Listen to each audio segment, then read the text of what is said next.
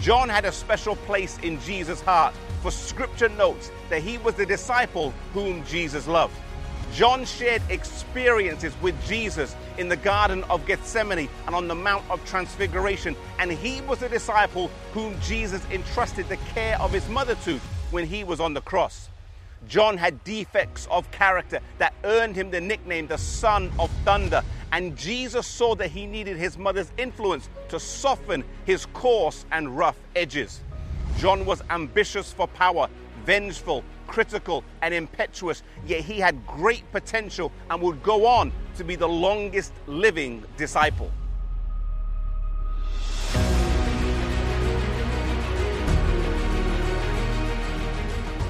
The book of Acts mentions that John was present during Pentecost, but after that, he barely gets a mention in Scripture. Whilst the other disciples were literally traveling the then known world, Thomas was preaching the gospel in India, Peter was in Rome. John has several decades of his life where there is very little written. He was looking after Jesus' mother. It would not have been easy to stay at home, so to speak, but John needed his own version of a wilderness experience.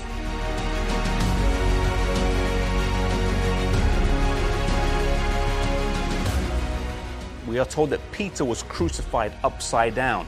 Thomas was pierced with a spear. Luke was hung from an olive tree. And Bartholomew, Simon, Philip, and Jude were beheaded. But John was the only apostle to die of natural causes. This was, however, due to the miraculous power of God, as Tertullian, writing in AD 200, said At Rome, the Apostle John, having been immersed in hot oil, suffered no harm at all. This attempt to boil him alive did not work and is alleged to have happened behind me. He would go on to continue as the head of the church in Ephesus before being banished to Patmos.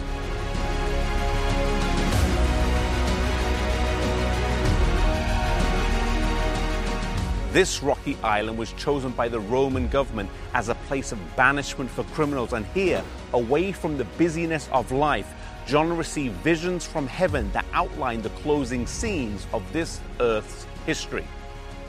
Here, amidst the rocks and cliffs, John held communion with God as he was able to meditate on the book of nature and marvel at God's goodness. When John was here, he was in the closing twilight years of his life thought by some to be past useful service, an old man. But it was here that he received more communication from heaven than he had during all his former years.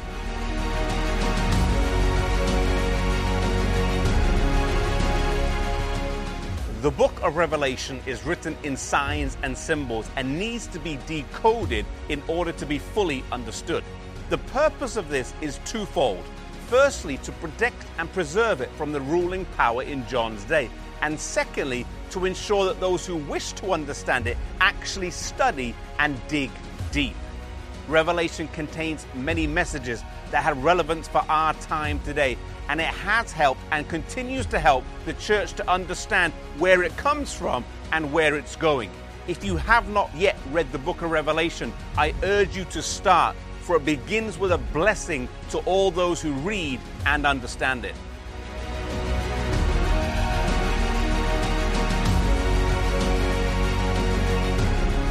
Here on the Isle of Patmos, John finally had time to write, and it is here where he wrote the Gospel of John and also the book of Revelation. John was able to turn a negative situation into a blessing for himself and the Christian church in ages to follow.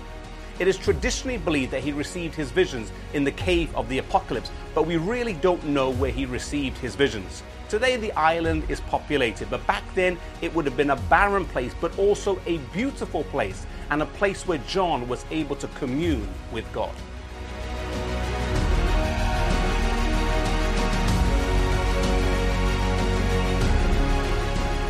Here on the Isle of Patmos, John experienced trials and obstacles, but these could not shake his faith. He had developed a deep and a pure love for God and urged in his writings, Beloved, let us love God, and reiterated the point that we ought not love in word, but in deed. John lived a long and faithful life, and at the end of his life, he came to realize that the most important thing is to love God and love one another. John says, A new commandment I give unto you, that you love one another as I have loved you. And later on, he said, Beloved, let us love one another, for love is of God. May we be faithful to God and serve Him amidst the trials and adverse circumstances that come our way. And may we reflect on and live out the words of John to love one another.